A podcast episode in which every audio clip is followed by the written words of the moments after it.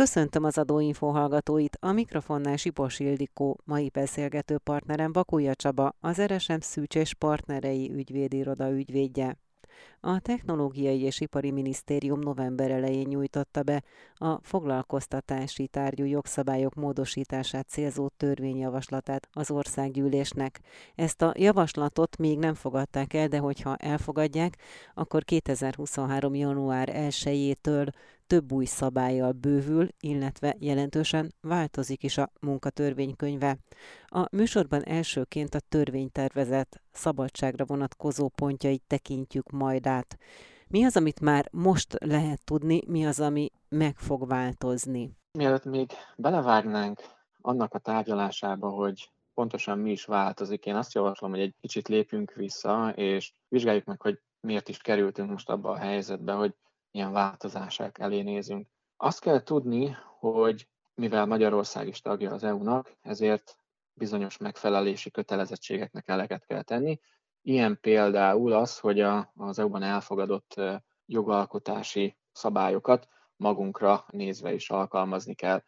Ugye vannak olyan jogszabályok, amiket közvetlenül alkalmazni lehet, ilyen volt például a gé dé pé er, mivel ez rendeleti formában jelent meg, viszont vannak olyan aktusok, mint az irányelvek, amiket át kell ültetni az adott ország jogába ahhoz, hogy alkalmazni lehessen. Ilyen formán ennek az országnak valamekkora mozgástere is van, hogy milyen formában valósítja meg a, az irányelvben elfogadott elvárásokat, és ez történt most is. Kettő é u-s irányelvnek az átültetése volt az a feladat, amit most elsősorban ez a törvényjavaslat próbál átültetni és megvalósítani. Igazából a határidő az már augusztus folyamán le is járt, tehát egy kis csúszásban vagyunk itt az átvétellel, de ettől függetlenül a, a jogalkotási folyamat az megy tovább és megindult, és ebben a jogszabálycsomagban nagy részt ezeknek az irányelveknek való megfelelés lesz majd a cél. Ettől függetlenül van egy-két olyan változás is, legalábbis tervezeti szinten egyelőre, Amik, amik túlmutatnak ezen az irányelvi szinten. Az első és talán legszembetűnőbb változás, ami az utóbbi napokban egyébként a közvéleményt is erőteljesen megosztotta, és föl, kicsit fölkorbácsolta a kedélyeket, ezek a szabadságoknak a bevezetése. Új típusú szabadságok kerülnek majd bevezetésre a magyar jogrendszerbe, amik eddig, eddig számunkra ismeretlenek voltak. Talán, és valószínűleg erre vezethető vissza a legnagyobb ö, csodálkozás, illetve felháborodás az emberek ö, részéről, hogy szabadság alatt eddig azt értettük, hogyha, hogyha fizetett szabadságról beszélünk a legtöbb esetben. Tehát ezek az új típusú jogintézmények viszont nem ilyen hagyományos jellegű szabadságokat fognak jelenteni, hanem ö, bizonyos ö, bizonyos mérsékelt juttatás kapcsolódik majd csak hozzájuk. Ezért nagyon át kell gondolni, hogy valaki éle ezzel a lehetőséggel, vagy nem. Melyik a fontosabb, a családi együttélés, a, a, a családi kapcsolatoknak az együttélése, vagy adott esetben az a késő pénz, ami erre az időszakra elveszik. Nézzük akkor konkrétan, hogy miről van szó. Nyilván az alapszabadság intézménye az nem változik, meg itt másféle szabadságról van szó. Ez egész konkrétan az apasági szabadság, illetve a szülői szabadság. Miért kell erre külön felhívni a figyelmet, hogy jó, hogyha mérlegeli valaki, hogy mit szeretne együtt tölteni az időt a családjával, vagy pedig megkapni erre az időre a teljes fizetést, hiszen ugye az alapszabadság után a teljes fizetés jár a munkavállalónak. Apaszabadság és szülői szabadság esetében ez nem így lesz? Nem, ebben egy erőteljes újdonság lesz, főleg ha összevetjük az eddigi gyakorlattal. Ugye apaszabadság tulajdonképpen eddig is volt, járt azban az esetben, hogyha valakinek gyermeke született, vagy gyermeket fogadott örökbe, ezt öt napban határozta meg a törvény, és gyakorlatilag a teljes időtartamra a távolléti ilyet megkapta a, az a munkavállaló, akinek a gyermeke született. Na most az irányelveknek való megfelelés érdekében ez az öt nap a duplájára nő ugyan, tehát innentől kezdve tíz munkanapot lehet igénybe venni. Viszont a hatodik naptól kezdve a távolléti díjnak csupán a negyven százaléka fog járni. Természetesen a munkáltató bármikor dönthet úgy, hogy a, a munkavállaló javára eltér a, a szabályoktól, és akár a teljes díjat is kifizetheti méltányosokból, de ez nem, nem, nem lesz kötelezettsége. Nagyon fontos tudni, hogy ez szintén, ez, a, ez az összeg meghatározás tulajdonképpen egy jogszabályi irányelvi megfelelésből fakad, tehát itt a jogalkotó azt a minimumot biztosítja tulajdonképpen, amit, amit az irányelv is előír. Ugyanis az az irányelv azt mondja ki, hogy a keresőképtelenség idejére járó díjazással kell legalább megegyezni az ebben az esetben jutatott díjnak, ami ugye egyébként a, a betegszabadság, tehát a, amikor még nem a táppénzről, hanem a keresőképtelenség első tizenöt napjáról beszélünk, ugye ott egy távoléti díj hetven százalékában meghatározott juttatásjára dolgozónak, és ha megfigyeljük, akkor az apaszabadság átlagában tulajdonképpen ki is jön ez a hetven százalék, hiszen az első öt napra a száz százaléka jár a távoléti díjnak, az utolsó öt napra meg ugye negyven százalék, ami átlagban a hetven százalékot kiadja, és ilyen módon kíván megfelelni a, a, a jogalkotó, vagy legalábbis ezzel a tervezeti szöveggel van a jogalkotó előtt most a törvénymódosítás. Elméletileg akkor mondjuk, hogyha itt uniós irányelvnek kell megfelelni, akkor az egyes tagállamok ettől eltérhetnek? Tehát mondjuk ez a magyar megoldás, hogy az apasági szabadság hatodik napjától már csak a távolléti díj negyven százalékára jogosult az apa? Igen, a megoldásokban lehet különbség. Ez én azt gondolom, hogy egy specifikusan magyar megoldás. Nem jelenti azt, hogy máshol ne lehetne ugyanezt az utat követni, de akár ettől eltérően is dönthetnek az országok, ahol... Ja, valószínűleg már döntöttek is, hiszen ugye határidő lejárt. Tehát a legtöbb országban ezt az intézményt már bevezették, Magyarországon pedig hát egy kicsikét, hogy így mondjam, lemaradva, de mi is be fogjuk vezetni. Igen, ugye ennek a, a javaslati szinten januárban hatályba kell lépnie, tehát viszonylag szűk határidőt szabott saját magának a jogalkotás, de igen, valószínűleg ez előbb-utóbb egyébként hatályba fog lépni. Bár nyilván azt azért tudni kell, hogy amiről mi most beszélgetünk, az egy törvényjavaslat, egy, egy módosító javaslat. Az, hogy végül milyen szövegezéssel kerül elfogadásra, az egy, az egy másik kérdés. Én azt gondolom, hogy az eltelt időnek hátralevő időre tekintettel jó esély van arra, hogy az utóbbi napokban tapasztalható társadalmi szinten történő észrevételeket, szakszervezeti megjegyzéseket, azokat tehát, hogy figyelembe fogják venni, tehát azért a jogalkotó parlamenti ügyszakba kerüléskor azért figyelni kell, hogy mi lesz a végleges szöveg. Milyen irányba kívánnak változtatni a szakszervezetek? Lehet erről tudni bármit is? Igen, igazából a szakszervezetek olyan pontok kapcsán fogalmaztak meg észrevételeket, amik a munkavállalói jogokat hátrányosan érintik. Ugye említettem, hogy az elsődleges cél az irányelveknek való megfelelés, viszont tapasztalható az, hogy, hogy a jogalkotó a jogszabálytervezet kapcsán túllépett bizonyos rendelkezéseken, amik az irányelvekből levezethető konkrétan. Ilyen volt például az a szabadságrendszer, amiben bár ugye nem érinti a mostani apasági és szülői szabadság a rendes szabadságok rendszerét, mégis belenyúltak. Ugye az irányelv lehetővé teszi azt, hogy bizonyos rendkívüli helyzetekben a munkáltató akár az apasági szülős, szülés, szabad, szülői szabadságnak az időtartamát elcsúsztassa, később behalassza, hogyha ez a munkáltatónak a működése szempontjából fontos lehet. És ezt tulajdonképpen, ezt a rendelkezést kiterjesztették arra a szabadságnapokra is, amiket a munkavállaló saját belátása szerint oszhat be, kérhet a munkáltatótól.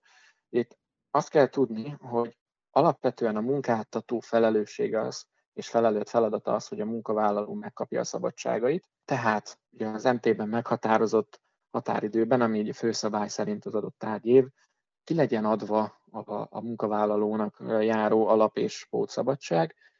Viszont a munkavállalónak van egy lehetősége arra, hogy évente hét munkanap erejéig saját maga ossza be ezt az időt, és azt mondja, hogy ő egy adott napon szabadságot szeretne kivenni, akkor ezt a munkáltató köteles számára biztosítani. Ha nem veszi ki és nem él ezzel a lehetőséggel, a munkáltatónak akkor is gondoskodnia kell arról, hogy évvégére ki legyen véve a szabadság, ki legyen adva a szabadság, de alapvetően ez a joga a munkát, munkavállalónak akkor is fennáll. Most ebben a rendszerben nyúlt bele legalábbis kíván belenyúlni ez a, ez a módosítás azzal, hogy ezeknek a munkavállalói igény szerint kiadott szabadságoknak a, az elcsúsztatására is lehetőséget biztosít már rendkívüli esetekben a munkáltató számára, de már azzal, hogy egy ilyen mérlegelési jogkör ad a munkáltató kezébe, már fönnáll annak a veszélye, hogy az adott esetben visszaéljen a munkáltató. Reméljük, hogy ez nem történik meg, még hogyha elfogadásra is kerül, de nyilvánvalóan ezért a már megszokott rendszerhez képest ez egy visszalépés a munkavállalói jogokat tekintve. A másik új intézmény, ami a szabadságok területén hozhat újdonságot a munkatörvénykönyve új szabályozásában, az a szülői szabadság bevezetése. Ez itt pontosan micsoda? Ugye ismét visszatérek oda, hogy van a harminc nap alapszabadság, életkortól függően egy átlagot mondtam, nyilván ugye ennél kevesebb, illetve több is lehet, illetve hát a gyermekek után is van még szabadsága a szülőknek. Ezen túlmenően még többletszabadságot kivehet majd egy-egy szülő, ez a szülői szabadság, és ez pontosan hány nap? Igen, ez egy újfajta szabadság. Személyesen azt gondolom, hogy lehet, hogy célszerűbb lett volna valami új fogalmat bevezetni, mert annyira sok részletszabály kapcsolódik ehhez a szabadsághoz is, hogy, hogy és annyira, sok esetben annyira eltérően kell kezelni, hogy félreértésekre adhat okot. Az egyik ilyen sajátosság ennek a szabadságnak, hogy nem egy adott évhez kötődik. Ugye a, a munkavállaló, amikor rendes szabadságáról beszélünk, ugye ez egy évente visszatérő dolog lesz, tehát évente tulajdonképpen föltöltődik a szabadság kerete, hogyha közben még öregszik is, vagy éppen gyermeke születik, akkor adott esetben még ez a, ez a, ez a limit még, még tovább is nő, amit ugye az adott évben elhasznál, ha esetleg megszűnik a munkaviszony, akkor a munkáltató megváltja azt a szabadságot, de ha tovább foglalkoztat volna és elhasználja a szabadságot, év, a következő évre ez újra kezdődik. Na már most a szülői szabadságnál ez nem így van. Itt egy tulajdonképpen egy egyszeri juttatásról beszélünk, ami azt jelenti, hogy a gyermek nyolc éves koráig negyvennégy napot használhatnak fel a szülők. Tehát az azt jelenti, hogy nem együttesen, hanem szülőnként, tehát anya, apa, mind a ketten jogosultak lesznek a negyvennégy munkanapra. Ugye ez, Itt ez, hangsúlyosan arról van szó, hogy nyolc éven keresztül, vagy nyolc éves időtartamra vonatkozóan negyvennégy munkanap elosztva? Ez már igazából a, a munkavállalónak a döntése, hogy, hogy ezt mikor, mikor kívánja igénybe venni, és mikor használja föl. Ugye a gyermek első évében szeretne egy hosszabb időtartamot együtt tölteni a családdal, az apa, amikor megszületett, hogy együtt tudjon, hogy tudjon gondoskodni, vagy éppen későbbre tartogatja, amikor a óvodai beszoktatás kezdődik, akkor, akkor ez az ő döntése. A lényeg az, hogy ez egy ö, olyan szabadságtömeg, ami nem fog minden évben újra kezdődni, tehát ö, ha egyszer megkapja a munkavállaló és ezt elhasználja, akkor neki nem jár több. Viszont vannak egyéb sajátosságai, amit, amit nem árt tudni, hogy ö, ezt a, a szabadságot viszont magával fogja úgymond vinni, akkor is, hogyha munkahelyet vált.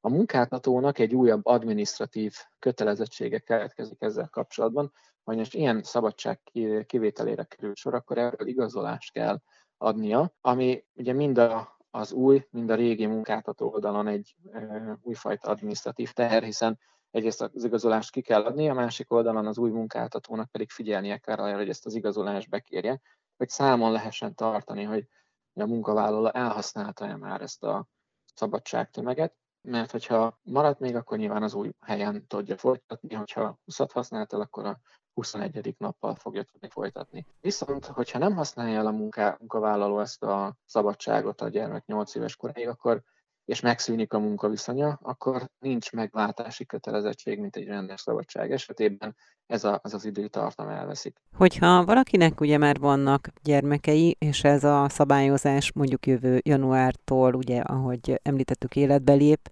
akkor neki visszamenőleg is jár, addig, amíg a gyerekben nem töltötte a nyolcadik életévét, ez a negyvennégy munkanapnyi plusz szabadságkeret? Ebben az esetben a, a törvénymódosítás méltányosan jár el, mert maga a módosítás a tervek szerint csak jövőre lép életbe, de a késedelmet figyelembe veszi, és itt az augusztusi időszakot is figyelembe kell majd venni a szabadságok kiadása során. Miért érdemes ebben az esetben is odafigyelni arra, hogy él-e a szülő ezzel a lehetőséggel?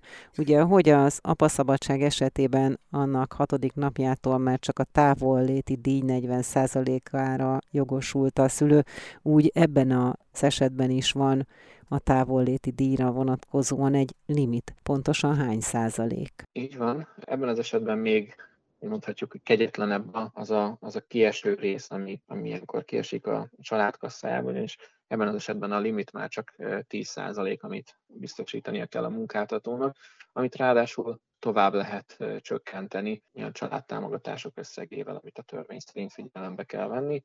Úgyhogy igen, alacsony összegre lesz jogosult az a család, aki ezt igénybe veszi. Ahogy említettem, munkavállalója vár, ebben az esetben is el lehet térni, tehát adott esetben ez egy juttatási rendszer is lehet akár a munkáltatónál, hogy ilyen esetben plusz juttatást biztosít a, a családok számára, de Ez, ez minden esetben azért egy elég körültekintő bevezetést igényel. Tehát tulajdonképpen ez majdnem olyan, minthogyha fizetés nélküli szabadságra menne el az az apa, aki ezt a negyvennégy napnyi keretet kihasználja bármikor a gyermek nyolc éves koráig? Gyakorlatilag mondhatjuk igen, hogy, hogy egy, egy ilyen időszak fog elmenni az, aki, aki vállalja, hogy hogy együtt legyen a családjával. De még így is azt gondolom, hogy az irányelvnek a célja az, hogy megkönnyítse és a függőséget, a munkáltató jó indulatától való függőséget lecsökkentse ebben a relációban, és azt gondolom, hogy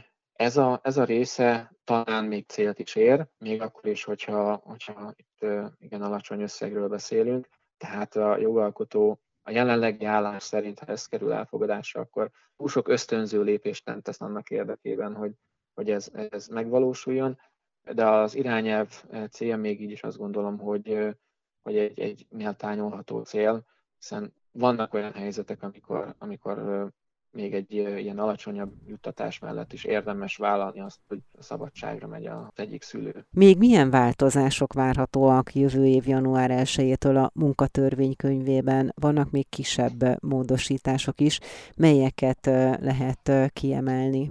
Azt hiszem, mindenképpen kiemelendő az a rendelkezés. Említettem, hogy két irányelvnek az adaptálása történik meg a mostani törvénymódosítással. Ugye az egyik egyrészt ezeket a szabadságokat tárgyalja, apaszabadság, szülői szabadság, gondozói szabadság, ami egyébként a, a magyar jogrendszerben már nem is szabadságként, hanem egy távollét, egy igazolt távollétként jelenik meg. Viszont a, a másik irányelv egyik leghangsúlyosabb része az a tájékoztató. Az irányelvnek a preambuluma elég hosszasan taglalja, hogy miért van szükség jelenleg arra, hogy a munkavállalók részletes tájékoztatásban részesüljenek a a munkaviszony egyes aspektusai tárgyában, de azt gondolom, nem is kell hozzá túl sok mögé gondolás, hogy lássuk, hogy azért egy laikus embernek nem lesz információ a kezében, mivel ő át fogja látni, hogy mikor, mennyi szabadságra jogosult, hogyan tud felmondással élni, ennek mennyi az időtartama, milyen képzésekre jogosult, stb. És ezért igen hangsúlyosan és hosszasan tárgyalja ez az irányelv azt, hogy miért fontos tájékoztatni a munkavállalókat, ami egyébként részben eddig is része volt a, a munkatörvénykönyvének, tehát a, az em té negyvenhatos szakasza jelenleg is előír egy viszonylag széleskörű tájékoztatási kötelezettséget a munkáltató számára, viszont az irányelv kibővíti ezt, tehát a, a jelenleg hatályos szabályokhoz képest is egy, egy bővebb, bővebb listát ad meg. Tehát ez a munkáltatók számára egy évvégi feladat lesz itt a, a zárások mellett, hogy, hogy a munkaügyi dokumentumaikat ennek megfelelően frissítsék, és a, a változtatásokat átvezessék. Ugye vannak olyan részei ennek, amik egyébként is már részei a magyar jogrendszernek, ezért nem biztos, hogy teljesen egyértelmű lesz minden helyzetben, hogy, hogy mit kell átvenni, mit kell adaptálni, és mi az, amin, amit lehet úgy hagyni, ahogy eddig is volt. Tehát ez erőbefektetést fog igényelni a munkáltatók részéről, hogy hatályba lépésre ennek ők is meg tudjanak felelni. Önök az Adóinfót, az Inforádió adómagazinját hallották. Mai beszélgető partnerem Bakuja Csaba, az er es em Szűcs és partnerei ügyvédiroda ügyvédje volt. Búcsúzik a műsorvezető, Sipos Ildikó.